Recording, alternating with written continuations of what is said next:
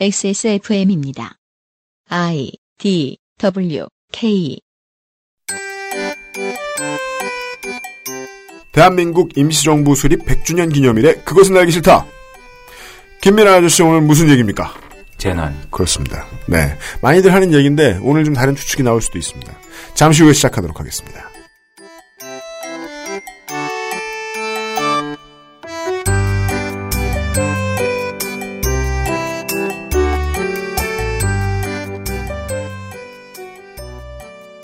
(2019년 4월) 두 번째 주에 그것은 알기 싫다를 시작합니다. 어, SNS를 소셜을 통해서 많이 공지를 해드렸습니다만은 음질이 갑자기 훅 떨어진 점 사죄드립니다. 어, 저는 그, 이제 새 스튜디오에서 녹음을 할 거니까 음질을 체크하기 위해서. 네. 어제 업로드된 요파 씨를 틀었거든요. 그렇죠. 틀자마자 음질이 너무 안 좋은 거예요. 전쟁통이죠. 이게 뭐야 하고 들었더니 차를 운전하면서 녹음했죠. 아, 우리도 그런 거 해요. 아, 재밌어 아, 보이는데. 재밌을 것 같아. 네. 재미는 있는데 네. 그 방송 안 같아요. 너무 느낌이. 아, 그래서 긴장이 하나도 안 되고 안승준 군하고 저하고 계속해서 이런저런 네 저는 저 유승균 PD고요. 윤세민 에디터고요. 네, 안녕하십니까. 네, 시사 아저씨도 앉아 계시고요. 네, 여기 울려요. 아 이거 녹음실인데 방음 장비 다 되겠는데 울려 이거 어떻게 하면 좋아. 이거 우리 벽이랑 똑같은 거 같은데? 그리고 다른 팟캐스트 들어봐. 소리 좀만 크게 내면 다 찢어진다고. 되게 조- 조용히 얘기해야 돼. 무서워 죽겠네. 이거 이 모니터도 안 되고 이거 아주 힘들어 죽겠다. 아니, 그 차에서 녹음하니까 막 터널 들어가면 원고 안 보이고 그러던데요? 네 맞아요. 그리고 우리 막 노안 오고 막. 그리고 잠깐씩 시끄러워지면은 저 톨게이트에서 표 뽑는 거예요. 아, 다음 주에 남양주를 가면. 남양주로 왜가? 아 성갑이 될러 자는. 네, 네. 늦잠 자니까 네. 고려 한번 해보겠습니다. 예. 아, 하지만 그 요파씨는 요파씨고 그 사실은 지금 지난주에 국가적인 재난이 있었습니다. 국가적 재난이라는 게요 좀 비감한 것이 지난번에 저 세월호 참사 때를 기억을 해보면 실패했다는 이유로 정쟁이 옵니다. 정치권은 어딘가에 화를 내야 되니까 책임을 물어야 되고. 네. 근데 이번 같은 경우에는 상당히 성공적이었음에도 정쟁이 됩니다. 왜냐하면 지난번에 당한 세력이 아직 2당이니까. 예. 그렇죠. 어, 그 비감한데요. 그렇다고 얘기를 안 할 수는 없을 것 같습니다. 이것이 어, 세월호 시절 때 정리 안 된 문제들 때문에 고생을 좀 했고, 세월호 시절 때문에 배운 게 있어서 이번 정부가 바꾼 것 때문에 득을 본 점들이 좀 있는데요. 앞으로도, 어, 좀 고쳐나가야 될 문제들이 있거든요. 오늘 그 얘기를 좀 해볼 겁니다. 여튼요, 어, 4월 11일입니다. 저희들이 지금 방송이 업데이트 되는 날은요. 아, 100년 전인, 100년 됐습니다. 딱. 1919년입니다. 2월 25일에는요.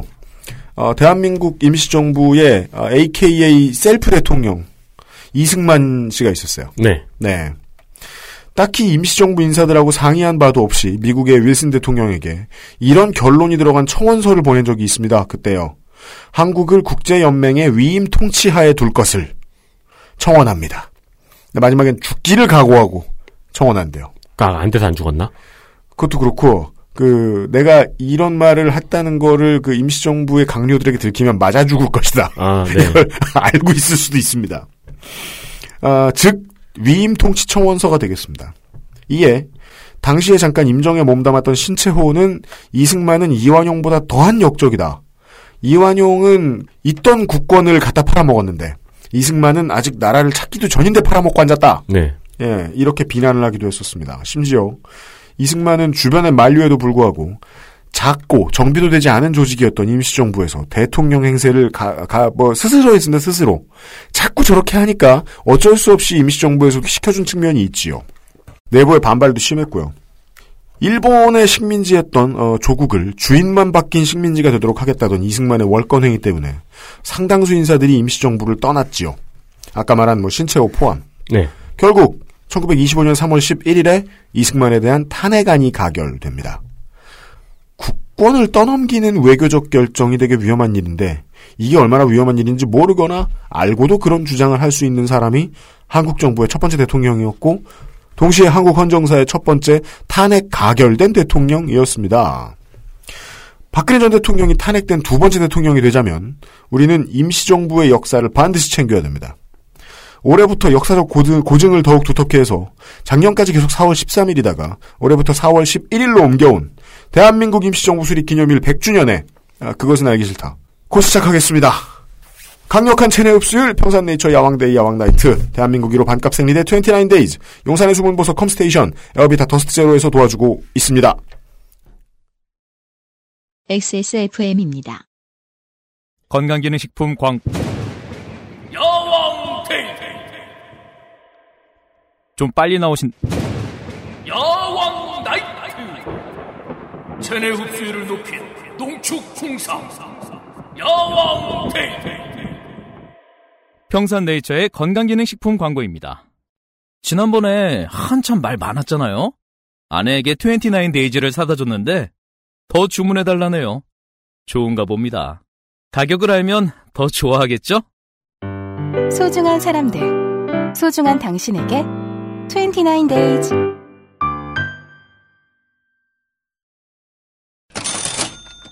5월이 오는군요. 4월에 비수기 때 장사 좀 안 해서 편했지만 돈을 못 벌었는데. 아, 그런가요? 네, 그렇죠. 4월은 비수기예요. 네. 여러모로. 어, 벚꽃이 만개하기도 전에 내린 비로 시들시들한 4월이라고 유명상 PD님이 적은 것은 밖을 네. 안 나가서 그렇죠. 아직 많이 매달려 있습니다. 얼마나 이쁜데? 몰라, 몰라. 네. 예. 아직, 그니까, 튼튼할 때 비가 와서요. 그리고 그렇게 메마른 사람은요, 보면은 운전할 때도 그렇게 꽃이 이쁜데 안 본다? 그죠. 길만 봐. 네. 꽃은 좀 창피해요. 꽃이라는 게 네. 나무의 생식기관 아닙니까? 우리가 좀 나무들의 그 있죠 나무 목권을 인권 아니고 목권을 좀 지켜줄 필요가 있어요. 그 최대로 몰려가가지고 그거를 꽃을 본다고 막 근데 사진을 최 찍고 꽃이, 꽃이 꽃인 이유는 잘 보이기, 생식기를 잘 보여야 걔네들은 수정을 하잖아요. 변태들아 물론 번나무 변태들 어릴 때 그 인권에 대한. 개념이 그 제대로 잡혀 있지 않을 때 네. 아들들을 꼭 이렇게 그 벚꽃 보듯이 하는 어른들이 참 아, 많았는데 그렇죠. 있었죠. 네. 네. 그래서는 안 되겠다. 하지만 꽃에 대해서는 저는 아저씨와 의견이 다르다. 예.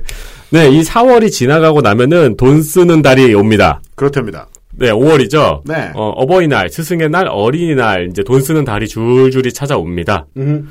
부모님에게, 남편에게, 아내에게, 가족들 모두에게 건강을 선물하자는 컨셉으로 주기 가장 좋은 것은 아로니아입니다. 네. 네, 아로니아 있고, 뭐, 또 딴 것도 있죠. 그 딴 거, 먼저, 야왕. 역대 최대 할인, 50% 할인에 들어갑니다. 그렇답니다. 지난번부터 더 꽉네요. 네, 그동안 이제 야왕이 효과 있다는 느낌을 받았다는 말씀은 여러 번 드렸어요. 네. 가격이 다소 비싸서 주춤하셨던 분들은 이 시기를 노려보시고요. 그렇습니다. 아로니아지는 난생 처음 들어본 행사입니다. 할인 혜택을 드리고요. 네. 거기에 원 플러스 원 행사가 동시에 들어갑니다. 그렇습니다. 네, 보통 둘 중에 하나만 하죠. 네.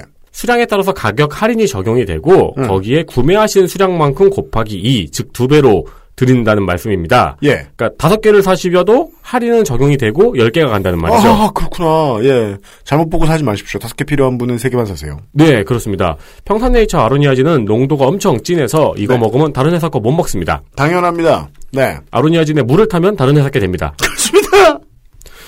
아, 5만 원이 할인돼서 14만 9천 원이군요, 지금. 음. 네, 5만 원이 할인돼서 14만 9천 원이고요. 여기에는 야왕 가격에 3만 원을 더하면 아로니아와 비누 한 세트가 들어가 있습니다. 그렇답니다. 한 세트란 것은 비누가 3개가 들어가 있다는 거죠. 네. 네, 엄청난 메리트가 있는 패키지입니다. 평산네이처의 브랜드를 신뢰하시는 고객들에게는 반응이 매우 좋습니다. 야왕 50% 할인, 아로니아진 할인 플러스 one plus one, 그리고 평산 올인원 팩 5만 원 할인입니다. 가정의 달 선물 준비할 타이밍입니다.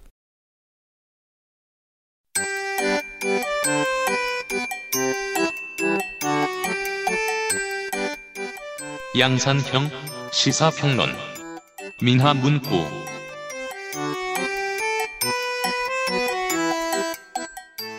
기술 사양이 현저히 떨어지는 네. 이렇게 나냐 이거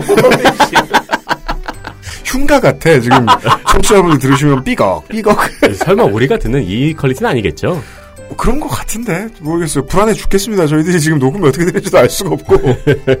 야 이 상업시설 무섭네 이거. 그 예. 참다 못한 김민아 씨는 원래 저희 스튜디오에서 녹음할 때 리시버를 안 끼시거든요. 그렇죠. 본인 소장 이어폰을 꺼내셨어요. 그렇습니다. 네. 큰 국가적 재난을 지난주에 에, 보냈습니다. 겪었습니다, 우리가. 그것과 관련된 이야기 오늘 좀 들어보죠. 귀에 꽂았는데 음. 내 목소리 나오나? 우리가 지금 귀로 듣는 건지 비싼 이어폰일수록 임피던스가 높아가지고 안 될 가능성이 높아요. 잘 안 들린다, 그지? 네, 그냥 열심히 합시다. 우리는 최선을 다하고 결과는 미지의 세계에 맡깁시다. 이 상태로 만약에 레코딩 되는 거라 그러면 이 귀에 들리는 상태로 네. 그러면 그냥 아이폰으로 녹음하는 아이폰으로 녹음하는 게 낫다는 생각도 드는데 고만 불평하고 내 마음이 잘 아파요. 네 그렇죠 뭐 네, 민하문구입니다. 그리고 한 가지만 더 얘기하면 여기에 특징 중 하나는 에어컨을 19도 이상으로 올렸을 경우에는 냄새가 난다고 써 있다는 거예요. 네, 그래서 강제로 추워야 돼요. 다행히 아직은 에어컨 틀 때가 아니라서. 네, 근데 다른. 방송들은 아마 1시간 정도 놓고 녹음할 테니까 괜찮을 텐데. 네. 우리는 하루에 5시간 녹음하는데. 여튼, 하여튼 뭐 산불이 났는데요. 예. 이 산불 처음에 보고 나는 깜짝 놀랐습니다. 산불에 대해서. 네. 그 산불이 났다는 이 얘기가 나오고 나서 처음 한 생각은 네.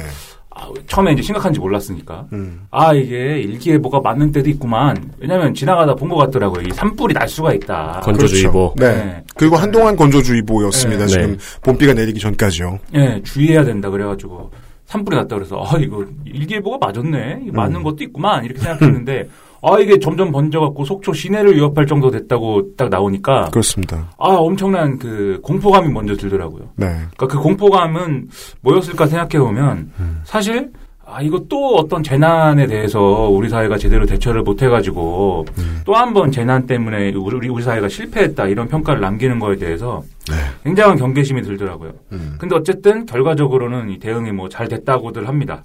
예, 다들 사실, 입을 모아 네. 대응이 네. 잘 됐다고 네. 얘기를 그렇습니다. 합니다. 네. 예, 사망 한 명, 뭐 부상 한 명의 인명 피해고, 뭐 주택이 400여 채가 불탔고, 임야가 530 헥타르가 소실됐다 이렇게 나오는데, 그렇습니다. 더군다나 이제 이런 뭐 피해가 있었지만 또 뭐 그 동네 말이 또 있던데 그 뭐 강풍이 또 불어서 예. 그죠 초속 30m 이상의 강풍이 불어가지고 예. 아, 불이 순식간에 번지고 이걸 진압하기도 어려운 상황이고 또 야간이고 해서 헬기도 못 뜨고 이런 여러 가지 어려움이 음. 있었는데도 어쨌든 간에 어쨌든 뭐 했습니다. 예, 네, 작업을. 했어요. 예. 이게 또 그 이런 큰 사고가 실제로 제대로 막지 못했다면 언론들이 아이러니하게도 기사를 쓰기가 좋습니다. 그렇죠. 예, 그 전에 어, 비슷한 전조는 많았다 이런 얘기를 하면서 음. 실제로 마른 바람이 좀 많이 불었고요 몇 개월 동안. 네. 그래서 그 충남에서는 그 돌풍이 있었는데 허리케인이라고 표현할 정도의 심한 음. 바람이 분 적이 있었어요. 근데 이게 그 정부의 입장에서는 몇 차례 보고가 된 적이 있었다는 얘기죠. 예, 산불 관련된 준비를 해 왔다는 얘기인데 해 왔으면 보수 언론과 보수 정당은 별로 쓸 말이 없습니다. 그 어쨌든 간에 성공의 비결은 뭐냐 이런 거를 이제 많은 언론들이 또 리뷰를 하고 다 이렇게 짚고 있습니다. 음. 근데 뭐 다들 이제 얘기를 하는 게 어, 이 산불 발생 직후에 바로 이제 국가 재난 사태를 그 다음날 바로 선포를 했다. 근데 맞습니다. 국가 재난 사태를 선포한 다음에 그냥 모여가지고 자 이제 요이 땅 해가지고 뭐 국가 재난 사태를 선포하는 게 아니지 않습니까? 네. 모아서 이제 의견을 이제 또 어쨌든 간에 수렴을 해야 되고 네. 그다음에 관계된 어떤 법령들의 요건이나 이런 거를 점검해야 되고 그리고 국가 국가 재난 사태를 선포했을 때 들어가는 예산이나 이런 것들도 점검해야 되고 예. 이런 여러 가지 사전적으로 해야 될 일들이 있습니다. 음. 그런 걸 당연히 그런 걸 거치고 나서 이제 논의를 하고 나서 다음 날에 이제 국가 재난 사태를 선포를 한 거죠. 음. 그 다음에 아, 소방차, 헬기 이런 이제 장비들이 이 지금 단일 화재 사상 최대 규모로 이제 투입이 된 것이다 이런 평가가 나오는데 음. 어 이거는 이제 우리가 또 익히 알듯이 이 정부 들어서 소방청이 독립을 소방청 독립을 이야기를 하죠. 네. 네. 그렇기 처음에 그 유명했던 GIF 짤. 국도와 고속도로를 따라서 그 온 나라의 소방차들이 한꺼번에 몰려가는. 네. 네. 이 특히 이제 그 서울 양양 고속도로라는 게 있대요. 전 몰랐어요. 네. 차가 없으니까 음. 그런 것도 있대요 세상에. 그게 이제 개통된 지 얼마 안 돼서 네, 네. 네, 그렇다고 그러더라고요. 뭐냐 올림픽 대비해서 다급하게 뚫어놓았던 도로들이 매우 쓸모 있게 예, 네. 활용되었습니다 이번에. 네. 물론 이제 그 도로 만들 때 뭐 산불을 진압하려고 뭐 그 생각은 전혀 안 했겠죠. 네, 네. 그런 건 아니지만 어쨌든 도움은 된 거죠. 네. 그리고 이제 그 어쨌든 소방청이 독립을 해서 소방청장이 단독으로 야 어. 어, 이, 가야 돼! 이렇게 해가지고 결정했기 때문에, 아, 이게 뭐. 가능했죠. 이 진압이 잘 됐다. 근데 이걸 가지고도 또, 네. 우리 또 자유한국당 등은, 아, 늦장 대, 늦장 대응을 했다. 오늘 중앙일보도 썼어요. 이게 밤 10시나 돼가지고 뭐, 그 재난 대응 3단, 3단계로 올리고 했는데 뭐, 아, 소방청 독립으로 다 해결된 거냐 이런 거 쓰고 그러는데, 아니 그 그게 또 소방청장이 무슨 저 가오가이거도 아니고 버튼 누른다고 그게 되는 거 아니지 않습니까? 그러니까 뇌파로 이렇게 생각하면 바로 들어가고. 파이널 퓨전을 승인 한다 이래갖고 그래갖고 옆에서 옆에서 이호기가 말리고 네, 소방차 출동하고 이런 게 아니라 그것도 계획을 뭐 이게 꺼내가지고 검토하고 짜야 될 거 아닙니까? 소방차 어떻게. 동원할 거며 그러니까 지금 자유한국당이 하고 있는 얘기는 우리 행안부 장관은 왜 닉 퓨리가 아닌가. 네. 이 정도의 얘기를 하고 싶은 건데 이거는요, 저희가 지금 뭐 여당이 민주당이고 야당이 한국당이라서 굳이 이런 얘기를 하는 게 아니라 그 제1야당이나 반대편의 스탠스에 서 있는 언론들이 그냥 자동적으로 쓸 수밖에 없는 레토릭인 것 같아요. 네. 이걸 안 쓰는 젠틀한 나라가 올- 언젠가 될지는 모르겠습니다만은 재난에 대한 대응이 성공했든 실패했든 단어를 일단 쓰고 보는 네, 그렇죠. 그런 습관은 있습니다. 네. 이번에도 발견됐어요. 그러니까 전국의 소방차를 다 동원하면 그럼 예를 들어서 정말 어, 다른 데서 불나면 어떡합니까 그러면 음. 그렇죠. 또 불나면 그러니까 그런 모든 것들을 감안해서 음. 적정 비율을 다 이렇게 만들고 이런 것들을 이제 사전에 일정 정도는 해놨겠지만 그거를 네. 모아놓고 또 논의를 하고 점검하고 그 다음에 구체적인 동선을 짜고 이런 과정을 통해서 피드백 받고 이렇게 해서 하- 결정해야 될 거 아니에요. 게다가 이게 또 이런 형태의 소방청이 실제로 탄생했다고 봐야죠. 탄생한 지 얼마 안 됐다는 걸 온 국민이 다 압니다. 네. 네. 매뉴얼을 새로 만들어야 돼요. 그런 점도 있고 그런 상황이었습니다. 그래서 어쨌든 물론 그런 점은 있어요. 소방청 독립을 했기 때문에 산불 진압이 잘 됐다라는 주장에 대해서 음. 이번 한 번만 가지고 평가하기는 어렵다라고 할수 음. 있습니다. 네. 그건 뭐- 과학적인 접근입니다. 네, 그런 그런 주장에 대해서는 저도 인정하는데 어쨌든 좀 과도한 뭐 얘기도 나오는데 어쨌든 소방청 독립이 주요했다라는 평가. 네. 그 다음에 왜 웃으세요? 에디터? 아니, 유피디님이 지금 음. 정체모를 손을 붙잡고 되게 불안해하시는 게 눈에 보여서. 그러니까 뭐야 이거. 저 손은 뭐지? 네. 이 스튜디오 그 무섭냐? 라고 사고 날까봐 걱정돼 죽겠네. 유피디님이 이제 평생 본인이 설계한 스튜디오에서 녹음을 하시다가 외부로 나오시니까 지금 선 하나도 신경이 쓰이시고. 네. 하나 하나 쳐다보고 만져보고 있어요. 아니 저도 의문이 드는 게 저 선은 뭡니까? 이게 오 오처럼 생겼는데 전화 연결이라고 써 있어요. 전화 연결. 아, 전화 연결 스마트폰에. 이걸 연결하면은 받을 수 있나 보네요. 근데 어, 요즘 스마트폰에 이런 오디오 잭이 어디 있습니까? 제 거엔 있습니다. 아, 여기 입력 입력이라는 인풋이라는 거 아니에요? 네. 그리고 어차피 아땡폰은 이거 못 써요. 전화 녹음 못 한다고 이걸로. 아, 맞아요. 예. 저게 저렇게 그냥 돌아다녀도 되는 건가? 나는 좀 네. 그- 어디 저 이불 덮어줄까? 이거 무서워 죽겠네. 이거 튀어나와 있어서. 어, 이거 있으니까 다음 주에 딱왜뭐 해볼까요? 죄송합니다. 저희가 지금 환경에 두려움을 가지고 있습니다. 네. 아니 이거 몰래 카메라인가? 네, 하지만 여기에서 무슨 카메라. 무슨 일이 생겨서 불이 나면 네 소방관들은 빨리 와주실 거예요. 아, 그래서 네. 그 아저씨가 얘기하는 동안에 유피디님이 저 선을 붙들고 셜록처럼 바라보고 있더라고요. 이건 무엇인가? 아 그만 불안해할게요. 아 모든 게 무섭네 진짜.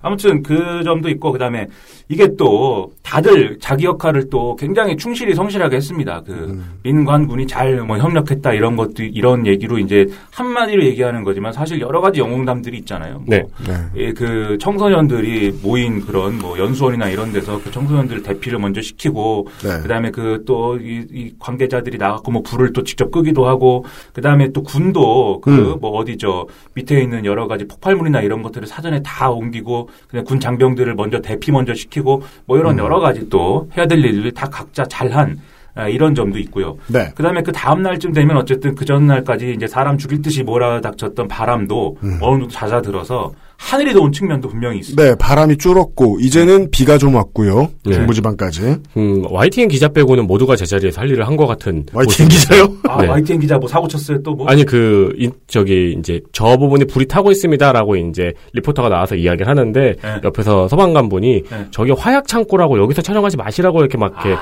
계속 말리는 장면이 그대로 보도가 됐었죠. 말을 들어야지 그거를. 안타깝네요. 그, 런거 하니까 자꾸 기레기라고 하지. 네. 말 듣고 예, 생방송이 되고 있더라도 아 그렇군요. 잠시 후에 다시 연결하겠습니다. 이러고 넘어가고 예, 노정면 나오고 이래야지 그러면. 그러게 말이에요. 네. 그 아무튼 그래서 이런 상황들을 보고 사람들이 아 그동안 맨날 정부는 뭐 아무것도 하는 것도 없고 이게 나라냐만 우리가 얘기했는데 음. 뭔가 정부가 뭔가를 해결했다 이런 이제 감각을 또 우리가 갖게 되면서 사실 좀 아, 긍정적으로 평가하는 점들이 있는 거죠. 사실 이렇게 정부가 뭔가 문제를 해결했다라는 감각은 사실 또 전에도 말씀드린 것 같은데 북한에 대한 어떤 문제에서도 이제 반복해서 이제 드러나는 것이죠. 네. 네. 그게 우리가 종북이어서 뭐 그 북한하고의 이제 비핵화 협상 이런 것에 대해서 이제 긍정적으로 보고 이런 게 아니라 음. 뭔가 어쨌든 문제가 있는 거를 해결하는 거 아닙니까 정권이 음. 그런 모습을 잘 잘 보기가 어렵잖아요. 계속. 그렇죠. 그런 그런 점에서 아 그렇게 뭔가 어, 정권이 뭔가 해결하는 해결을 하고 있다라는 점을 다시 한번 확인해줬다는 점에서 이제 네. 아, 좋은 이제 칭- 이 점수를 받고 있는 것 같고 그리고 그 모든 게 이제 언론을 통해서 어 이낙연 총리의 행동 거지와 말을 그렇죠. 가지고 일목요연하게 정책하고 완전히 유기적으로 묶여서 메시지로 전달됐어요. 온 국민들한테. 네. 그렇죠. 예. 주무시는 거나 드시는 거 문제없이 만들겠다. 네. 라고 한 다음에 장소 다 빌려오고. 예. 그렇죠. 예. 연수원 같은 곳들. 9일날 다시 한번 가죠? 저 진화대원들 어떤 문제 때문에 안 되냐라고 계속해서 물어봅니다. 그리고서 여당 행안위에게 메시지를 사실상 카메라 앞에서 전달하죠. 잠시 후에 얘기할 소방공무원 국가직 추진합시다. 네. 말안 하고도 메시지를 전달해냅니다. 지난번 정부 혹은 이번에 갔던 어, 한국당 황교안 대표의 태도. 어, 가장 중요한 대사가 뭐였죠? 운동하시고 여기와 극명한 대비를 이루면서 국민들에게 되게 어, 쉽게 다가왔습니다. 예. 그러니까 이 총리가 굉장히 세심한 신경을 써준다라는 느낌이 딱 드는 게. 그러니까 그 정치가 서비스라는 걸 한국 사람들이 느낄 수가 없어요. 우리 그 씨브라더라는 거 있습니다. 씨브라더. 씨 브라더. 예, 그게 이제 조선일보의 유튜브 채널 이름인데 음. 조선일보는 참 대단하죠. 그 씨브라더에서 나옵니다. 이낙연 총리가 음. 이렇게 가가지고 예, 그 노인분들 계신데 가가지고 네. 그게 불안해하고 이러니까 아 여기 좀 앉아 보시오잉 이렇게 앉아 네. 앉혀놓고 이제 얘기를 하잖아요. 조곤조곤 네. 이렇게 뭐. 아, 뭐 상비약 혹시 챙기시고, 네. 고혈압이라든지 이런 거 앓고 계신 분 있으면 말씀을 해주시고 그다음에 아, 그 얘기에서 좀 좋더라고요. 시골 사람들은 멀리 가지 아- 멀리 가면 안 되지 않느냐. 음, 그렇죠. 원래 살던데 근처에다가 컨테이너라도 마련해 줄 테니까 음. 같이 모여 있는 거는 좀 며칠만 참으시라. 뭐 이런 얘기도 그렇죠. 하고. 뭐. 그러니까 제가 가장 인상적이었던 건 어, 이쪽에 정책을 이렇게 하고 이쪽에 지금 저 재난 대비를 이렇게 하고 국가가 뭘 하고 지방자치제 단체가 뭘 하는 일은 이런 제약이 있고 저런 제약이 있고 이렇게 시시콜콜 말하는 거 솔직히 듣고 싶지 않잖아요. 그렇죠. 그렇죠. 그걸 민원인의 언어로 그대로 해석해 냈는데 국가는 또 그걸 할 수 있다 그대로. 네. 네. 이 점이 한국에서 이제까지 거의 본 적이 없는 일들이었어요. 네. 총리가 나와서 국가가 어디서부터 어디까지 확실하게 하겠다고 아주 간단명료하게 설명한 건 처음인 것 같아요. 그리고 거기에 더해서 민원인의 필요에 따라서 들을 필요 없거나 하기 힘든 일까지도 안 하게 해주잖아요. 네. 그런 경우는 흔치 않습니다, 한국에서. 네. 예. 그리고 벽시 얘기도 좋았고 네, 맞아요. 벽시를 농사 지어야 되는데 벽시가 다 타버렸으니까 네. 농협에다가 말해갖고 벽시를 주, 드리도록 하겠다. 야 네. 벽시를 얘기했어요. 역시 시골 출신은 다릅니다. 예, 전남지사는 다르고. 그게, 저, 아니, 물론, 우리가 저, 저, 뭐냐, 장관 인사청문회 때 그냥 지나갔는데요. 그, 뭔가 어딘가 나사가 빠진 인선도 있죠. 사람이 좋은지 안 좋은지 맨날 뭐 믿고 사귀는 번만 데리고 오면은 그거야말로 이명박이지. 네. 그래서 사람이 좋은지 안 좋은지 모르고 데려올 수도 있어. 어떤 점이 잘못됐고, 어떤 점이 잘 됐고. 어, 근데 그런 점에 있어서 그 이번 정부의 최고의 인선 성공 중에 하나라고 보입니다. 성공한 사례들도 있는데 그게 총리예요. 여튼 예. 너무 좋게 말하나? 그 뺀 장관들은 후보자들은 진짜 말도 안 됩니다. 제가 볼 때. 근데 아무튼 네. 수첩은 또 동아일보 수첩이고 또 이낙연 총리. 야. 보고서 동아일보 수첩이야. 네, 조선일보가 기사도 썼어요. 그, 그 수첩에 대해서 좀 쓴 다음에 맨 끝에 아 동아일보 수첩이다 이렇게 딱한 글자 써놨는데 한 마디 써놨는데 그게 사실은 그렇게 쓴 의도가 있을 것 같잖아요. 아 네. 동아일보. 근데 요즘에 보면 제가 조중동 맨날 보잖아요. 네. 동아일보가 몇 군데 못 참아줄 부분이 있지만 예를 들면 김순덕, 논설위원 이런 분들이 쓰는 글들은 사실 못 참겠는데 근데 또 그것도 이제 계속 보다 보면 또 그래야 하게 돼요.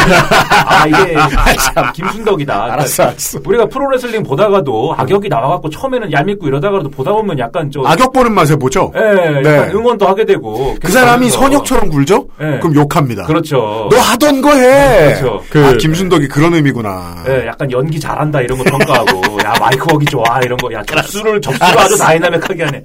근데 아무튼 근데 동아일보가 이 정부 들어서 돈쪽 아주 그 유순해졌거든요. 제가 볼 때는. 네. 이 물론 이제 어, 막 나가는 때가 분명히 있지만 음. 기존에 하던 거에 비해서는 제가 볼 때는 그래서 의심을 갖고 있습니다. 음. 이낙연 총리 아침마다 전화한다.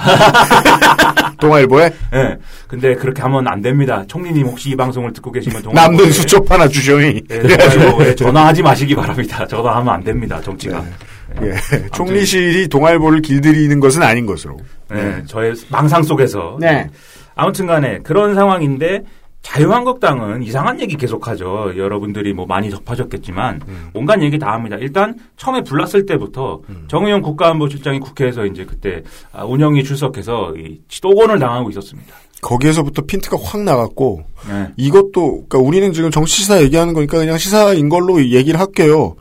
정당의 득실로만 이 사건을 놓고 보았을 때 네. 여기서부터 헛발질이 시작돼서 네. 한국당은 지금 본전을 거의 못 찾고 있습니다. 네. 예. 예. 이 정우영 실장 불러가지고 이제 그 괴롭힌 게 사실은 뭐 외교 참사 뭐 이런 거거든요. 그렇죠. 지금 외교 관련해서 이상한 일이 너무 많이 일어나잖아요. 음. 그뭐이 이름을 못 틀린다든지 음. 아니면 뭐 그 인도네시아인지 뭐 말레이시아인지 뭐 어딘지 잊어먹었는데 말을 뭐 틀리게 썼다든지 음. 태극기가 구겨졌다든지 결국 태극기 구겨진 사람은 태극기 구긴 사람은 뭐또 대기 발령 났다는 거 아닙니까? 네. 근데 이런 일련의 사, 사안들에 대해서 정우영 실장을 불러갖고 음. 이게 뭐 외교 아싸 이때다 하고 불렀는데 예, 외교부 이래서 되겠느냐. 너네 너무 종북만 해가지고 종북 종북 대표 통일부만 이뻐하고 외교부도 왕따 시켜갖고 이렇게 된 거 아니냐.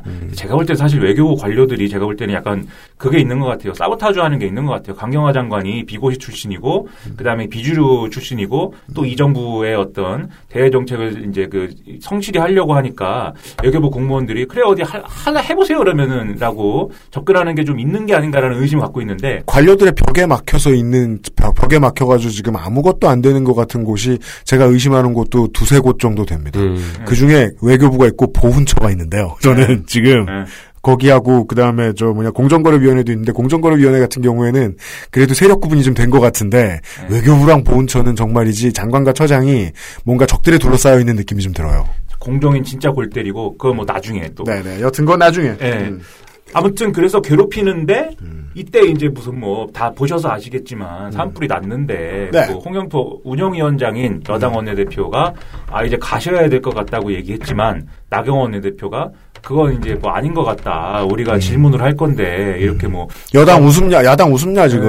국가안보실장을 막 보내버리면 어떡하냐 그러고 우리 질문부터 먼저 다 받아준 다음에 여당 질문 순서를 포기하고 보내든가 뭐 이렇게 그러자 정의용 실장이 울려 그럽니다. 너무들 하십니다. 네. 내가 정의영 실장이면 일어, 일어나서 외쳤습니다. 외교부 장관을 부르세요, 차라리. 저도 할 일도 많은데 지금 딴 사람 까세요. 왜 외교부 네. 장관을 전 다음에 까세요. 네. 아무튼 간에 그 안 보내줘 갖고 네. 욕 먹고 근데 이거에 대해서도 자기들이 엄청 무슨 말은 많습니다. 무슨 뭐 어 이 상황이 그렇게까지 되면은 장재현 의원 같은 사람들이 하는 말이에요. 뒤에서 야당한테 설명을 이렇게 저렇게 해서 그러면 우리가 그런 명분을 갖고 갈 수 있는 거 아니냐. 예를 들면 아, 나경원 원내대표가 손을 들고 우리가 이렇게 얘기를 하는데 정의용 안보실장이 지금 산불 사태 때문에 가야 되니까 이석을 하도록 하겠다라고 선제적으로 얘기할 수 있도록 뒤에서 좀 조율해 줘야 되는 거 아니냐. 뭐 이렇게 얘기한 바도 있는데 그 제1야당 망신 주지 말고 네, 뭐 그런 뒤에서 얘기해 주자. 네, 근데 그럼 여당하고 저 정부의 입장을 생각해 보자고요. 네. 왜? 그렇죠. 왜? 굳이 지들이 스스로 망신스럽게 구는데 네. 그걸 왜 우리가 체면까지 지켜줘야 돼? 그리고- 바빠 죽겠는데. 그리고 이제 그 말이 저기잖아요. 나한테 실수하는 사람이 하고 하는 가장 대표적인 말이잖아요. 아, 그러면 그렇다고 말을 하지 그랬어. 쉬운 얘기인 게 아니 뭐 정치는 한국당한테 하고 싶은 얘기겠죠 민주당이 정치는 너네만 하냐? 그렇죠. 음. 아니 뭐 그리고 사실 여당이 그 정도까지의 무슨 이런 뭐 이런 걸 발휘해서 뭐 배려를 뭐 해주고 뭐 그런 것도 좋은 모습이라고 생각하지만 음. 그 급박한 상황에 지금 속보 나오고 다 아는데 산불나고 했는데 뒤에서 그렇게 저기 시그널을 줘야 꼭 그 얘기를 할 수가 있습니까? 그쵸. 자기들이 알아서 정치적 판단해서 먼저 얘기를 했으면 되는 거 아니에요. 네. 그 이석 이석 하셔야 될 것 같으니까 우리 질문 그만하겠다고. 네. 근데 아무튼간에 이거부터 시작을 해서 아까 말씀드린 황교안 대표의 그 바쁜 공무원들 붙들고 브리핑 받고 뭐 헛소리하고 뭐 이런 거. 음. 그다음에 우리 김 문수 어? 우리 소방관들과 특히 인연이 깊은 김문수 전 경기도지사이자 우리 경북 경북인 TK인 김문수님께서 네. 페이스북에다가 아 촛불 정부인 줄 알았는데 산불 정부다 이렇게 쓰고 말이에요. 그렇습니다. 아 이분 대단한 것 같아요. 네. 이미 자유한국당은 계속 이, 이 산불 산불 관련해서 이상한 일 하고 있다고 욕을 욕 폭탄을 맞는 지경에 이르렀는데 네. 그 시점에 이걸 썼어요. 저는 존경합니다. 김문수 존경. 아니, 자기가 119에 전화했던 그 일도 생각하면 이러지 말아야죠. 나 네. 김문수 존경하고요.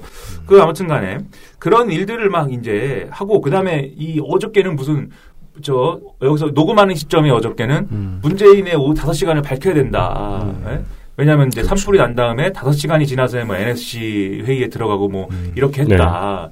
문재인의 5시간을 밝혀야 된다. 뭐 이러고 음. 어, 우리 대한애국당이라는 당도 있으니까 대한애국당 의원님은 어, 문재인 대통령 술 드셨냐 그러고 그렇죠. 왜냐면 그게 유튜브에서 누구예요? 조선일보 기자 출신 진, 성호 아저씨인가 그 음. 의원 과거에 의원했다가 이상한 저 성추행 뭐 이런 것 때문에 그렇습니다. 그 양반이 무슨 유튜브에서 얘기를 했나 봐요. 그 술 먹었다 문재인 대통령이. 근데 술 음. 먹었다가 뭐냐면 그날이 뭐 신문의 날인지 뭐 그게 있지 않습니까? 사진이? 네. 그 신문의 날인지 그 사진에서 그 신문의 날인 신문의 날 맞아? 그 모여 가지고 이제 언론인들하고 그 무슨 뭐 행사에서 와인 잔을 들고 이렇게 건배하고 뭐 이런 사진이 있단 말이에요. 그런 걸 갖고 하는 얘기잖아요. 공식 석상에 참여한 걸 가지고. 예, 술에 취해 가지고 뭐 어쨌다라는 가짜 뉴스를 만들어 갖고 국회에서 그러냐고 하고 그 자유한국당 다른 의원은 또 나서 가지고 대통령이 술을 먹을 수도 있다고 생각한다. 하지만 뭐 이렇게 얘기하고 아, 술을 먹을 건 이미 기정사실. 기정사실화 해놨죠. 이게 그래서 확실히 지난 지 지난 저 재보선 이후에 대한애국당의 다시 말해 조원진 의원의 value가 올라갔음을 보여줍니다. 그렇죠. 이런 류의 유튜브 가짜 뉴스가 나오면 보통 먼저 캔해서 그거를 그 국회에 더 얹어다가 이렇게 쭉 퍼뜨리는 거는 대한애국당이거든요. 즉 네. 조원진 의원이거든요. 네. 예전 같았으면은 쟤왜 저래 하고 자유한국당 사람들은 고개 돌리고 딴짓 했을 텐데 이젠 받아 적습니다. 네. 같이 퍼뜨려줘요. 그러니까 조원진 그 원내대표가 약간 컨트롤 타워가 된 거죠. 그 따라서 그 국회 내의 국정 파트너가 됐습니다. 네, 네. 조원진 의원이 그리고 막 장외의 당 대표. 말도 안 되는 얘기 옷값 갖다가 붙이고 조선일보 막 그런 얘기도 하려고 그러다가 말았는데 탈원전 때문에 불났다라고 쓰려고 했어요. 네. 탈원전을 해갖고 어 한전이 뭐 이 예산을 그 돈을 돈을 이제 그 태양광이나 이런 데 쓰는 바람에 적자라서. 예, 네. 기존의 시설들을 제대로 관리 유지 관리를 못 해 가지고 결국 불이 나는데 이르렀다. 음. 그러면 제 생각에 우리는 숨을 쉬지 말고 살아야죠. 그러면 숨 숨- 숨을 쉬어 갖고 산불 난 거지 그러면. 그러니까 그런 거를 다 모아놓고 막 이런 식으로 얘기를 하니까 사람들이 아 재난까지 이렇게 정치적으로 이용하라고 진짜 나쁘다 이렇게들 많이 이제 생각을 하게 되죠. 그런 얘기를 김문수 많이 하고. 김문수 씨는 도지사 시절에 그 관용으로 소방 헬기 타고 다니던 게 지금 이번에 대폭 드러나가지고 음. 원래 그 전에도 지적을 당했었는데 그러면 그 도지사 하는 동안 마흔 번 탔댔나? 와. 예. 소방관이시구만 김문수가. 소방관이니까 헬기를 탔겠지. 예, 소방서를 내 집처럼 쓰는 분이긴 하죠. 여튼. 아 훌륭한 분이 도지사인데 불 끌어다니고. 야.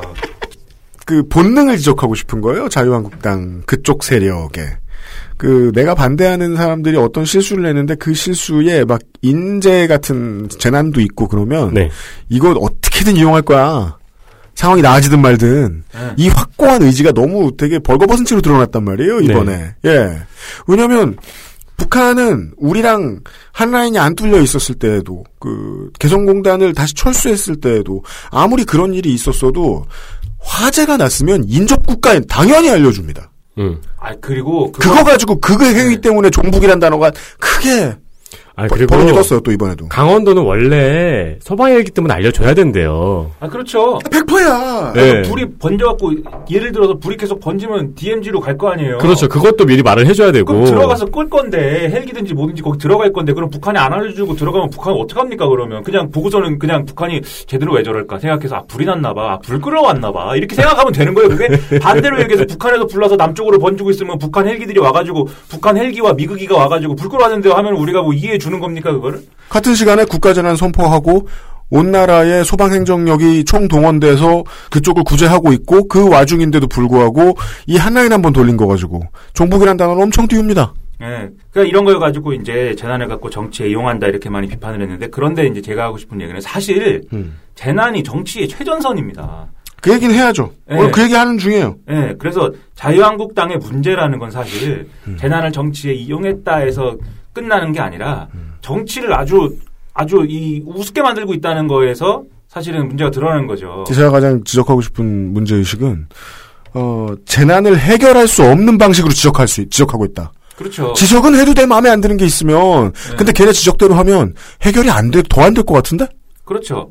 그리고 정치를 아주 어 제가 이제 이것은 약간의 어려운 단어지만 정치를 반정치적인 방식으로 사실은 재구성하는 거예요. 자유한국당의 이런 행동이. 음. 그게 뭔 얘기냐면 실제로 이 정부는 이제 그 과거의 세월호 참사 대응이나 이런 것들과 비교해서 이번 이제 재난 때문에 아까도 얘기했지만 상당한 정치적 이득을 얻게 된 게 사실 아니겠습니까? 음. 이게 그 이득 이해 득실로만 평가를 하면 음. 이런 평가를 하는 게 이게 재난을 정치로 보는 문제가 아니라 음. 사실 다른 이제 경우도 다 마찬가지라는 거죠. 음. 이 대표적으로 예를 들 수 있는 게 미국의 카트리나의 카트리나 허리케인 이름 아닙니까 카트리나가. 허리케인 카트리나. 네, 그 얼마나 컸느냐 그냥 지구본을 놓고 생각하시면 플로리다주와 루이지애나주에서 시작했던 것이 어 토론토까지 네, 올라갑니다. 캐나다까지 갔어요. 캐나다까지 올라갑니다. 네. 예. 그게 미국 지리를 잘 모르실 수도 있는데 루이지애나랑 플로리다 미국 맨 밑에 있습니다. 그러니까 북미 대륙을 종단해서 올라갑니다. 네. 그러니 얼마나 엄청나니. 그리고 그 사건이 어 사실상 그 아들 부시 행정부의 레임덕 관뚜껑에 못을 박은 그렇죠. 사건이었습니다. 네. 너네들 교토의정서에 사인 안 하더니 잘 됐다 이놈들아. 네. 그리고 미국이 초강대국이라더니 마치 지금 저 브렉시트 가지고 deal no deal 하고 있는 영국을 지금 온 세계가 비웃는 거하고 똑같이 사람들이 미국을 비웃었습니다. 네. 네. 미국 이제 자기들 재난 컨트롤할 힘도 없구나. 그렇죠. 네. 예, 수백만 명의 백만 명이 넘는 이재민이 발생을 했고 네. 루이지애나시는 사실상 도시로의 기능을 되게 오랫동안 잃어버렸었어요. 뉴올리언스. 아, 뉴, 아 죄송합니다. 뉴- 루이지애나 뉴올, 예. 예, 뉴올리언즈 시는 제가 최근에 또 미국 책 봤다고 또 이렇게 지리에 대해서 아, 또 맞아요. 잘난 척하고 있습니다. 네. 그 그래가지고 도시 전체가 마비가 되고 행정력이 상실되다 보니까 거기에 있는 재즈 뮤지션 커뮤니티 이런 데에서 나서서 뭐 복구 활동하고 그랬었어요. 그게 가장 우선돼서 막 하고 그랬었어요. 음, 역시 뉴올리언즈는 재즈죠. 재즈 재즈 하니까 생각나는데 황교안 대표는 가서 색소폰이라도 부르란 말이에요. 황교안 대표가 색소폰을 분단 말입니다. 네? 아 근데 바- 그 반면에 오바마 같은 경우는 허리케인에 대한 대처를 잘했다고 지지도가 올라가기도 했었잖아요. 네. 그런 것 그 비교된 거죠 그렇죠. 전임 정부랑. 네. 그러니까 근데 저 조지 조지 부시는 백인 동네만 왔다 갔다고. 음. 왜냐면 뉴올리언즈는 70%가 70%가 넘는 유색 인종들이 살고 있는 곳인데. 네. 비행기로 지나가셨대요. 그 상황을 저 체크하기 위해서 비행기로 그 위를 음. 지나갔다고 그러면서 나중에 자기 자서전에도 썼을 거야 아마 조지부 씨가 그때 거길 갔어야 됐다. 음. 안간 거는 진짜 내 잘못한 거다 이렇게 예, 썼을 행동. 하나 하나 다 욕 먹었어요 그때. 예. 아마 그리고 이제 후임 대통령한테 전하는 이 메시지 이런 거 있잖아요. 그 정권 바뀌면은 백악관에 불러가지고 네. 그때 오바마한테도 그 얘기를 했다는 걸로 제가 알고 있습니다. 음, 태풍은 태풍은 진짜 대처 잘했다.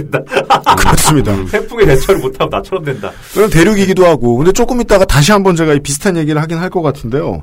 뉴올리언즈의 사례는요, 허리케인 카트리나의 사례는 미국 남부는 특히나 옛날 역사 때문에라도 그 유색인종이 좀 많아요. 그렇죠. 도망가지 못하고 정착을 할 수밖에 없었던 사람들이 많고, 특히나 뉴올리언즈는 그 탄압도 탄압이지만 유색인종의 문화가 깨어난 곳이잖아요. 고장이잖아요. 네. 정말이지 비율이 높고 유색인종의 비율이 높다는 건 미국에서 무조건 빈부격차가 엄청 극심한 동네란 얘기입니다. 네.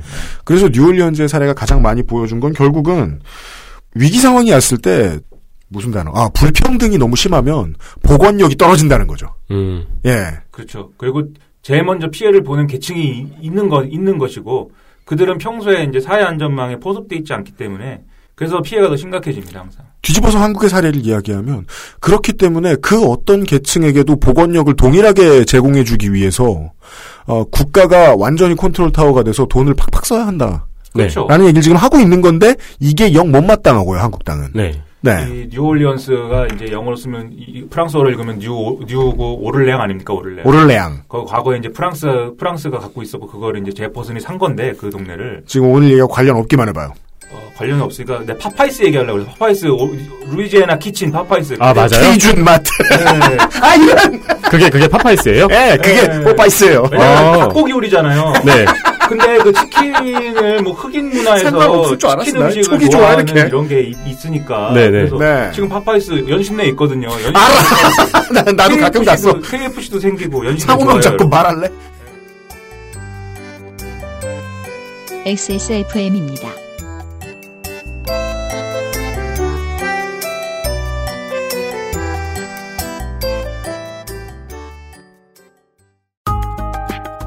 thread가 늘어서 CPU만 바꿔 쓸 수 없다니 이게 무슨 청천벽력 같은 소리일까요? 맞긴 맞는 말입니다. 당황한 마음을 추스르고 컴스테이션에 전화 주십시오. 초고사양 주류의 시장에서 당신에게 필요한 적당한 스펙을 찾기 위해 최선을 다하겠습니다. 주식회사 컴스테이션 필터 교환이 필요 없는 공기청정기 반가워. 에어비타 더스트 제로. 수면 감촉 커버로 더욱 부드럽게 다이아몬드형 몰딩으로 새는 걱정도 덜어주고 ultra slim으로 더욱 편하게 3D올 흡수로 피부에 닿는 면적도 줄여주는 대형 생리대도 이젠 29days 세상의 반을 위한 반값. 29days.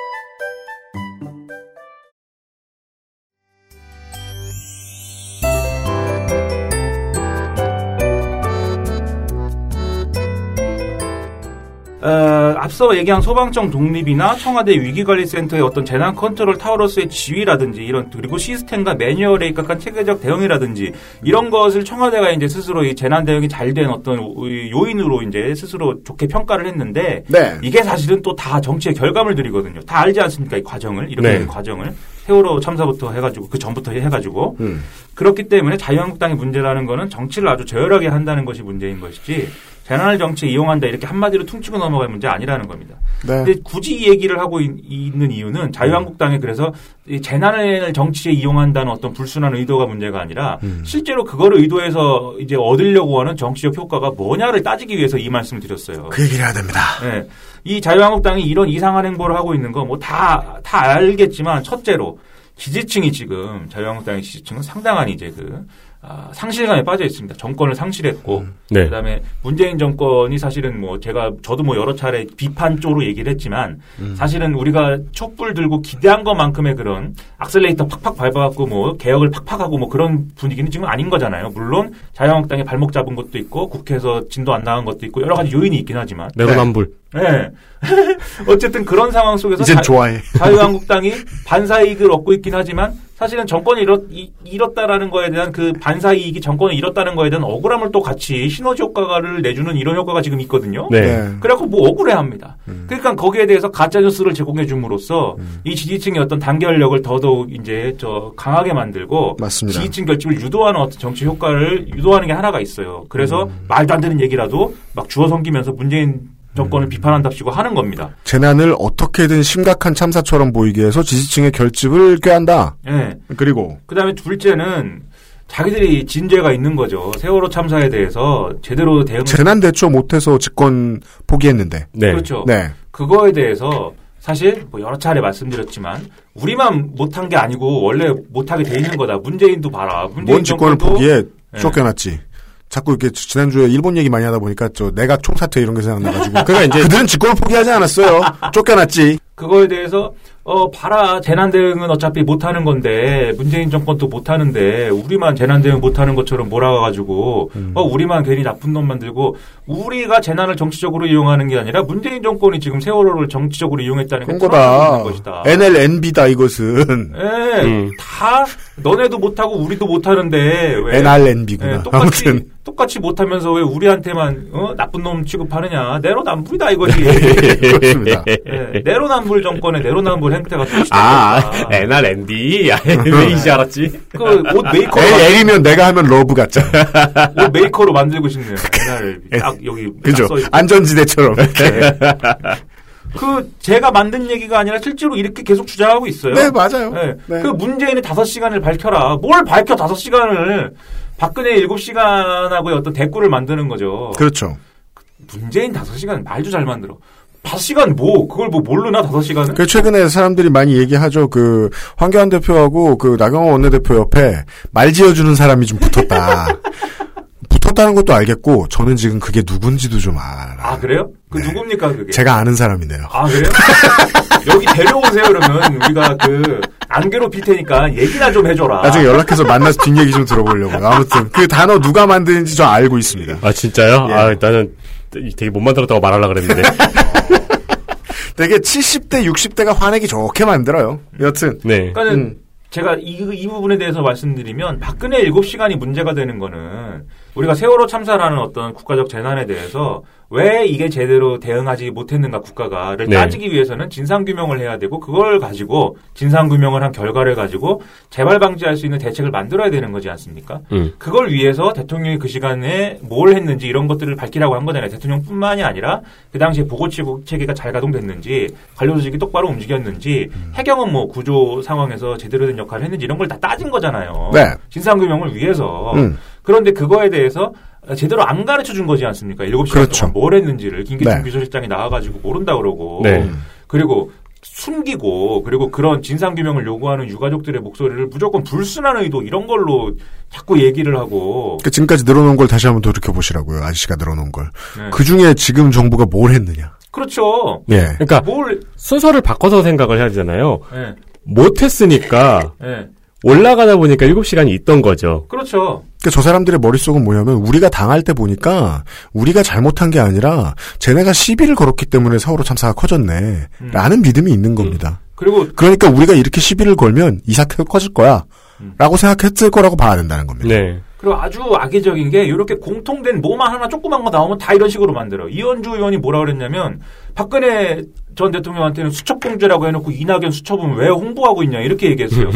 그 수첩 공주는 인사를 하실 때 그 수첩 안에 있는 인사 자기가 왜냐하면 수첩에다가 다이 인사들을 평소에 다 훌륭한 사람들을 써놓고 음. 인선할 때 그 수첩에서 사람 이름을 꺼내갖고 인선을 한다고 하셨기 때문에 공식적인 어떤 프로세스나 이런 것에 의존하는 게 아니라 수첩에 의존하신다고 그래갖고 우리가 수첩 공주라고 한 거지. 저는 물론 이제 여성 그러니까 필기 도구를 싫어하고 있어요. 사실 수첩 공주라는 장면은 근데 또 여, 성 혐오적인 거죠. 사실 또 공주를 굳이 또 거기에 네. 뭐 아무튼 그런 게 네. 있는데 맞아요. 아무튼 그런 예를 들면 이현주 의원이 그런 점을 지적했다면 저는 수용할 것 같지. 아, 그러니까 그- 공주를 지적했으면 나도 예, 이해해. 예. 근데 수첩은 그러니까 그냥 수첩이 똑같은 게 나왔다고 해서 그게 왜 너는 되고 나는 안 되냐 내로남불이다. 그게 뭐야? 그냥 다 이런 식으로 얘기하고 있는 건데 이걸 알고선 한다는 겁니다. 알고선. 그래서 이걸 통해서 결과적으로 뭘 노리는 것이냐 앞으로 난리 납니다. 그 바른미래당이 자기들끼리 머리끄댕이 잡고 싸우고요. 음. 예, 지금 뭐. 그 손학규 대표 보궐선거 보궐선거가 이렇게 작살났는데 손학규 대표는 물러나는 겁니까 안 물러나는 겁니까 가지고 음. 지금 바른 정당 계열들이 다 들고 일어나고 지금 싸우고 있고요. 그리고 지금 평화당의 친한계들은 다시 돌아가자고 얘기를 하고 있고 네. 이게 무슨 얘기냐 자유한국당은 총선 1년 전에 미리 의석을 늘려놓을 수 있는 절호의 기회를 맞이했다는 겁니다. 예. 예. 그래서 앞으로 이제 바른미래당이 공중분해되고 공중분해되고 6월 달에 뭐 안철수가 돌아온다든지 이런 소문이 있는데 음. 안철수가 돌아와가지고 제2의 국민의당을 만들고 뭐 이런 일련의 정계 개편 시나리오들이 여의도에서 막 몇 가지 버전이 지금 돌아다녀요. 네. 근데 이제 그런 일이 일어났을 때 음. 어쨌든 간에 범, 범 야권의 분명한 제1의 한 축, 음. 으로 기능하려면 문재인 정권에 엄청나게 각을 세워가지고 음. 야 문재인 정권에 반대하는 사람은 우리 밑으로 다 모여라고 할 수 있는 정도의 이런 포지션을 음. 그렇죠. 분명히 해놔야 되는 겁니다. 캐스팅 보트도 없는 단 하나의 야당. 예, 예, 정의당을 뺀. 예. 여기서 제가 왜 평, 평화당을 안 빼냐? 실제로 평화당은 그 암묵적으로 한국당의 타겟입니다. 예. 왜냐하면 한국당이 제가 아는 건요. 한국당이 알고 있어요. 지금 한국당은 경상도 베이스가 아닙니다. 더, 더 이상 음. 농촌 베이스입니다. 네. 평화당은 파트너입니다. 암묵적인. 네, 그래가지고 예. 예, 그런 이제 포지션의 정치 음. 우리가 만약에 무- 당신이 문재인에 반대했을 때 눈을 돌려 보면 음. 자유한국당이 있고 당신 곁에 누가 있습니까? 예, 자유한국당이 있고 문재인에 반대한다면 우리 밑으로 다 모여라고 하기 위한 음. 포지션 정치의 차원에서 이 내로남불 서사와 이런 것들을 아주 교묘하게 이용하고 있는 것이죠. 맞습니다. 그 점에서 그 점에서 사실은 그것은 사실 엄밀히 얘기해서는 오히려 정치적인 것이 아닙니다. 반정치적인 것입니다. 그렇습니다. 네. 정치를 혐오하게 만들었을 때 표를 누가 받았느냐? 한국은 전통적으로. 예. 지들, 저쪽에 저쪽. 그렇죠. 네. 예. 그런 부분을 분명히 지적하고 그 다음에 이런 반정치 말고 우리가 분명히 정치적으로 해결해야 될 문제들이 이 재난 상황에 남아 있습니다. 이게 원래 오늘 이거 준비할 때 우리 유영님이 얘기했어요. 오늘은 무조건 짧아야 됩니다. 예. 저한테 그 제가 무릎을 꿇고 전화를 드렸어요. 아이 씨한테. 예, 예. 경찰청장처럼 얘기했어요. 이거는 선택의 여지가 없다. 무조건 범인이 있어야 돼. 네가 어? 걸고 잡고 배판 때리고 네가 포인트만 잘 잡아준다면은 이렇게 그치. 얘기했어요. 예. 예, 그래서 오늘부터 연예인 계속 한 주에 한 명씩 잡아와. 그래갖고 제가 바로 말씀드리는데 음. 정치적으로 해야 될 문제 첫 번째 소방관의 이제 국가직 전환 이런 것이 있는 거죠. 그렇습니다. 사실은 정치를 반정치가 아니라 정말 순기능을 하는 정치로만 보고 싶으면 가장 집중해야 되는 건 이 문제입니다. 네. 예. 지금 소, 다, 이 수차례 언론에서 지적하고 다 리뷰를 했기 때문에 모르시는 분도 없을 거예요. 이 방송 듣고 계신 분들은. 음. 소방 조직의 절대 다수가 이 지자체 이제 밑에 편 90, 90몇 퍼센트가 지자체 밑에 있는 이제 지방직인데 네. 그런 경우에 지자체가 얼마나 부자이냐에 따라서 그리고 지자체가 예산을 어디에 쓰고 있느냐에 따라서 음. 이 소방 부문에 배분되는 예산들이 다 다르다는 거죠.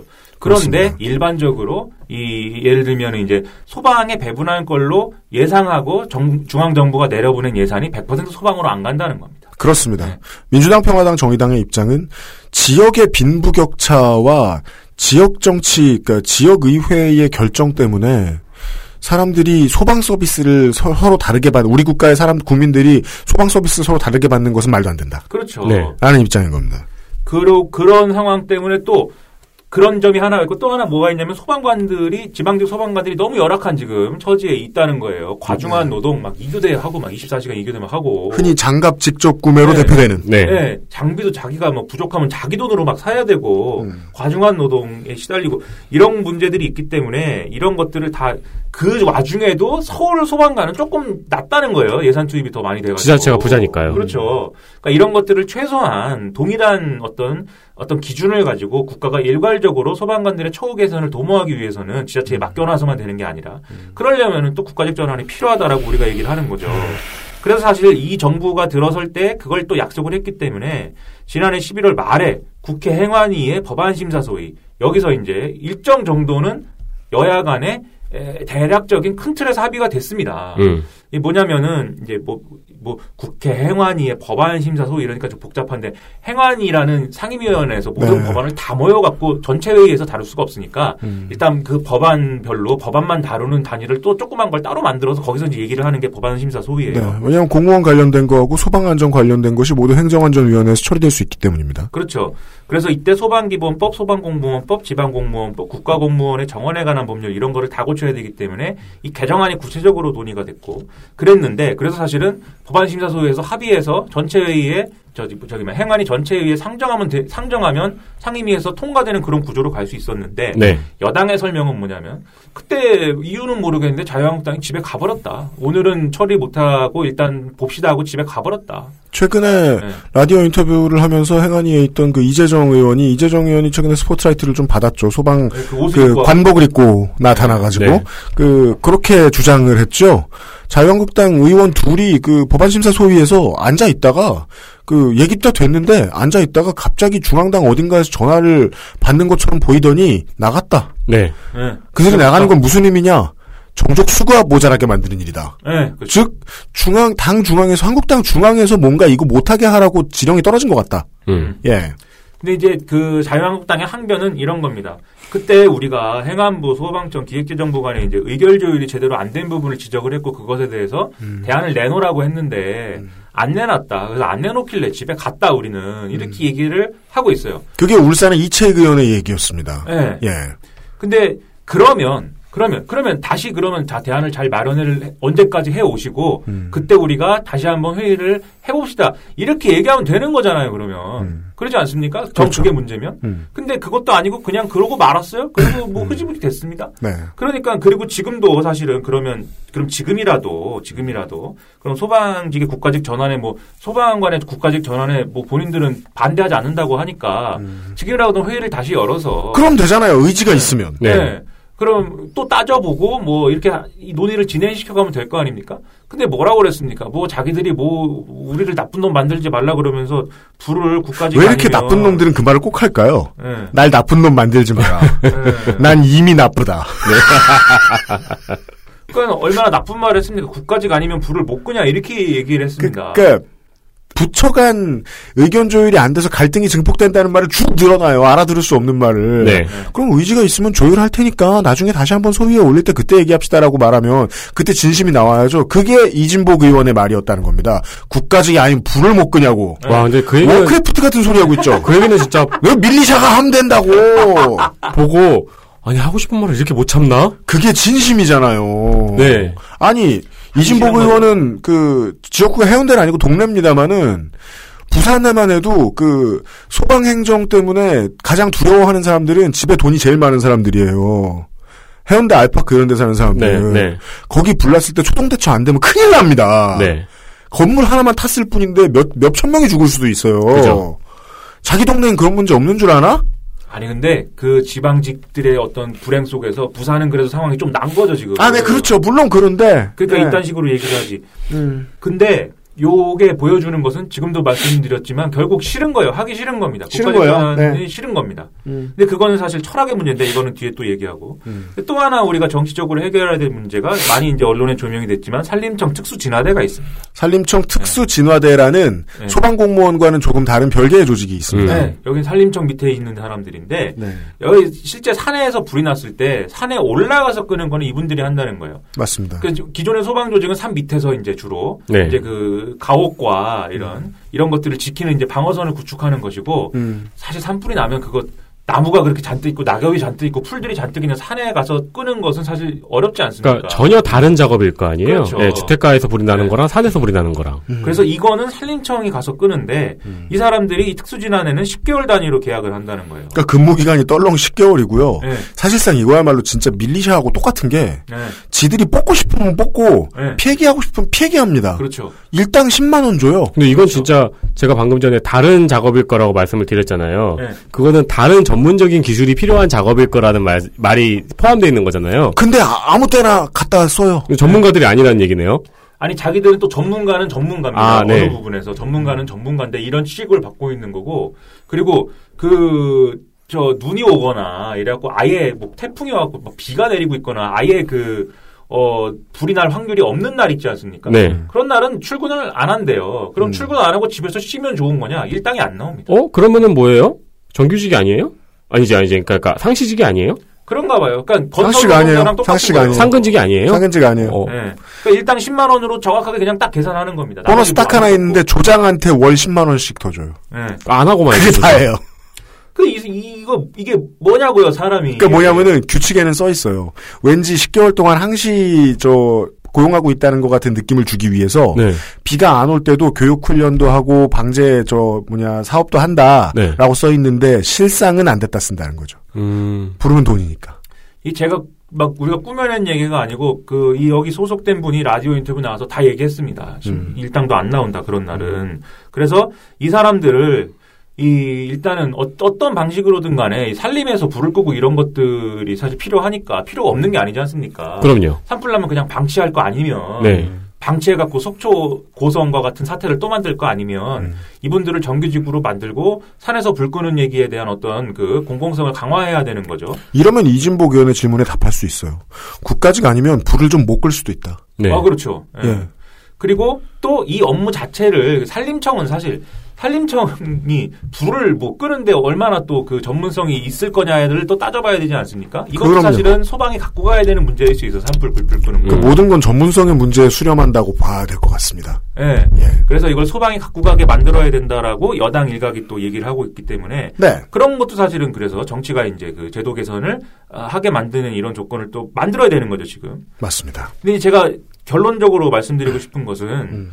큰 방향의 문제를 우리가 지금 쭉 얘기했지만 다시 한번 또 생각을 해봐야 된다는 겁니다. 큰 방향이라는 점에서 세월호 참사 당시에 이제 국가의 어떤 대응이나 이런 것들을 다시 리뷰를 해보면 당시에 이제 그 학생들을 제대로 구조하지 못하고 그다음에 실종자 수색에서도 여러 가지 문제가 있었고 이런 것들을 많이 지적했는데 음. 그 원인 중 하나로 이 순환 구호법의 문제를 얘기한 바가 있어요. 물론 이 순환 구호법이라는 게 여러 가지 내용이 들어 있는데 아, 예를 들면 이제 그때 그 당시에 민간 구조사가 들어가서 뭐 여러 가지 피해를 입은 거에 대해서 보상을 한다든가 이런 문제도 여기 포함되어 있긴 한데 네.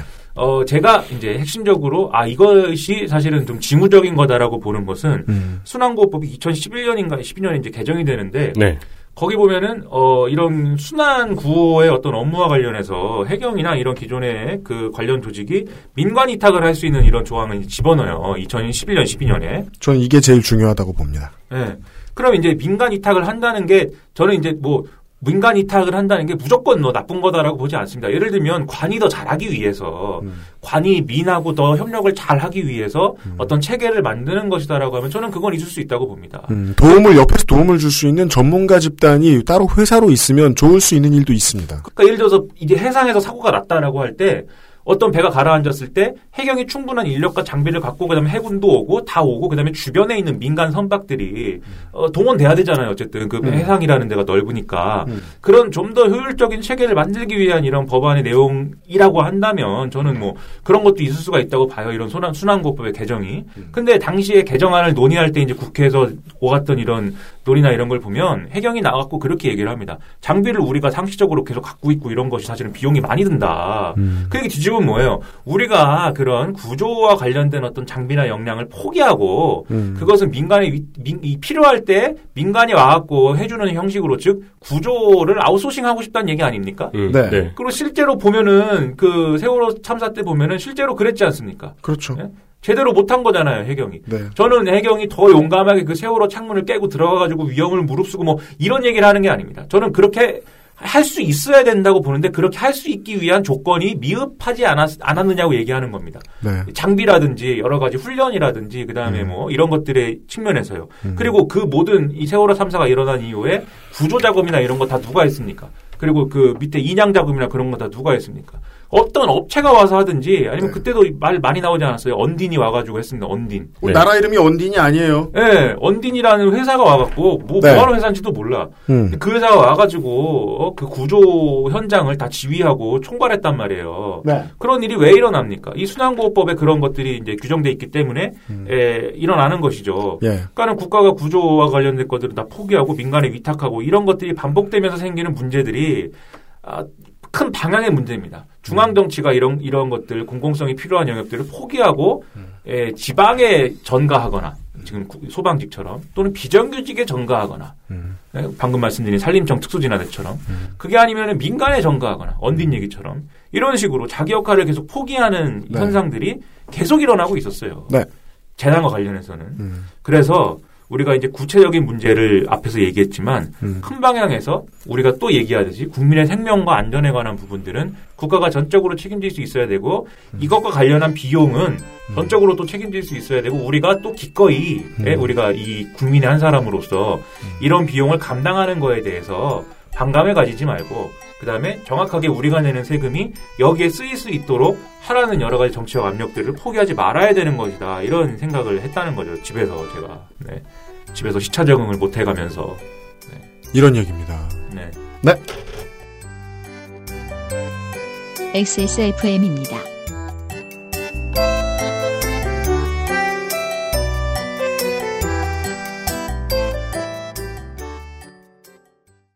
건강기능식품 광고입니다. 어이, 오늘 퇴근하고 집에 가면 뭐하냐? 이렇게 피곤한데 밤에 집에 가면 자야지. 요즘 가뜩이나 면역력도 떨어져가지고 내가 지금 야왕 테이 어 그 무슨 야왕 나이트 체내 흡수율을 높인 농축 풍상 야왕 테이 평산 네이처? 몇 주째 먼지구덩이에서 인사를 드리고 있습니다. 날씨가 이상한 게 뭐 한두 해째는 아닙니다만 올해는 특히 심한 것 같습니다. 가는 경우는 처음인 것 한치 같아요. 앞은 보이지 밖에 상태 보세요. 위제 켜보면은 이 얼굴이 그리고 지금 먼지구덩이에 갇혀 있습니다. 민감한 사람에게 미세먼지, 나쁘고, 초미세먼지 서울시 매우 같은 나쁘고. 경우에는 아, 지금 아무것도 안 보여. 소금기도 안 보여 지금. 그러니까 그냥 나빠요. 필터 교환이 필요 없는 공기청정기. 반가워. 에어비타 더스트 제로. 온라인에서만 모든 것을 해결할 수도 있습니다. 컴스테이션 이달의 PC 마음에 드는 사양이 나왔다면 바로 액세스몰에서 결제하세요. 주식회사 컴스테이션 이낙연 총리가 책임질 수 있는 모든 말을 다 하고 책임자인 것처럼 굴고 실제로 책임진 듯한 모습이 피해 주민들에게 보이고 했던 문제는 총리실이 행정부의 대표고 책임의 종착역이라는 게 이 정부의 철학이라는 걸 보여주려는 의도였다고 생각합니다. 언딘 얘기해 주셨는데요. 세월호 참사 당시를 생각해 보면 책임이 얼마나 분산되어 있었는지 알 수도 없을 정도로 파편화되어 있었다는 생각이 듭니다. 그렇죠. 마치 신호를 받는 사람 누군가가 책임을 다져야 될 것 같고 구조를 나간 해경 누군가 대원이 구조를 책임을 다져야 될 것 같고 선장이 책임을 도망간 선장이 책임을 다져야 될 것 같고 이런 상황이었단 말이에요. 그렇죠. 원하는 게 그런 미래인가? 그리고요, 제가 지금 이 상황에 대해서 가장 지적하고 싶었던 게 그 언딘 이야기고 돈 얘기인데요. 자유한국당은 이번에 아 내로남불 정부다. 그러니까 지지자들 모두 모여라. 이것만을 위해서 순전히 이걸 참사라고 부각시켰을까? 이번 산불을? 저는 그것만은 아니라고 봅니다. 예. 철학이 있다고 생각해야 일관성이 있고요. 네. 왜냐하면 이번에 그냥 인기 얻기 위한 전략으로 내년 총선용으로만 그런다라고 얘기하면은 지난번 정부에서는 그러면은 왜 이걸 책임 안 지려고 했을까가 설명이 안 되거든요. 음. 철학은 확실히 있고요. 그 철학은요. 제가 아무리 생각해봐도요. 저는 완전 저 잘못된 얘기하는 걸 거라고 믿습니다. 아무도 얘기 안 하니까. 소방과 안전에 대한 민영화에 대한 의지라고 믿습니다. 음. 그뭐 민영화까지 가는 방금 전에 말씀드린 떠넘기기, 예? 네. 그 지방에 떠넘기고 비정규직에 떠넘기고 민간에 떠넘기는 이게 사실은 민영화의 철학이죠. 그리고 음. 자유한국당이 갖고 있는 철학의 근본이죠. 그리고 그것이 아까 그런 미래를 바라느냐라고 말씀하셨지 않습니까? 음. 그것이 바로 바른 미래입니다. 이런 바른 미래를 저는 거부하는 것이죠. 그 민영화를요. 아, 손희상 선생이 얘기해줬더니 캘리포니아의 사설 소방서 소방대 있잖아요. 네. 미국 놈들은 아니 미국 놈 미국 분들은 웃겨요. 그 소방대도 사설로 하고 교도소도 사설로 하고 다 사설로 하려고 그래. 그러면 결국 가장 이제까지 잘 된 사례를 제가 해외에서 본 적이 없는 게요. 일단 민영화 시켜놓죠. 그러면 초동대처는 일단 하루 포기하고 갑니다. 음, 네. 예, 돈이 나오려고 하려면은 견적서 뽑고 계약서 뽑아야 돼요. 그렇죠. 그리고 이제 뭐 재난 대처에 대한 빈부격차는 확실해지고요. 네. 아, 여러분이 용과 같이 포를 해보시면은 거기 교도소가 민영화되어 있는데 그게 얼마나 큰 일인지를 알 수가 있습니다. 왜냐면요, 그 한국의 사정을 보면요, 그, 추가적으로 생긴 쓸모없는 공기업도 있는데요. 그 공기업이 사기업이 된 경우들도 있, 있어요.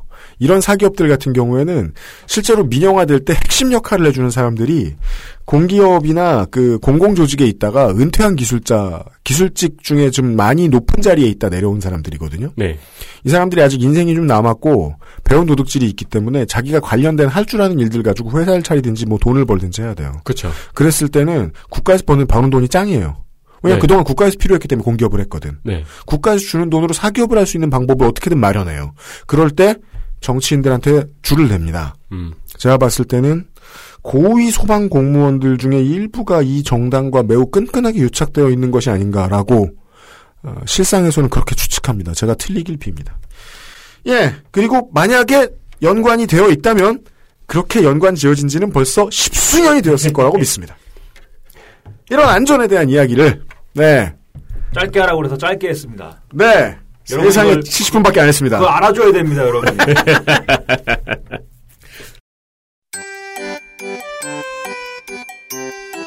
김민아 씨를 믿으면서 다음 주에는 이번 주에는 1시간 반을 빌렸는데 다음 주에는 스튜디오 1시간을 빌려보겠습니다. 초시계를 놓고 해보자. 또 일본 얘기 할까요, 그러면? 그 일본에 일본 얘기 하시면서 이 얘기는 다음에 하고란 말씀을 한 여섯 번 정도 하셔가지고 한 네. 6회분이 밀려 있어요.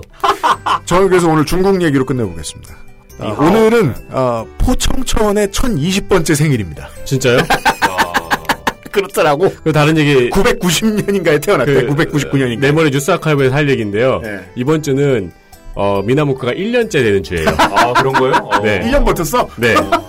그러면은 두 개가 합쳐진 노래를 하나 불러야 돼. 니똥내 똥 말똥소 아니에요. 가이펑- 닭똥 홍길. 왜 그 노래는 빠라라 나 빼고 그 가사 모르지. 가이펑 유호 보칭텐.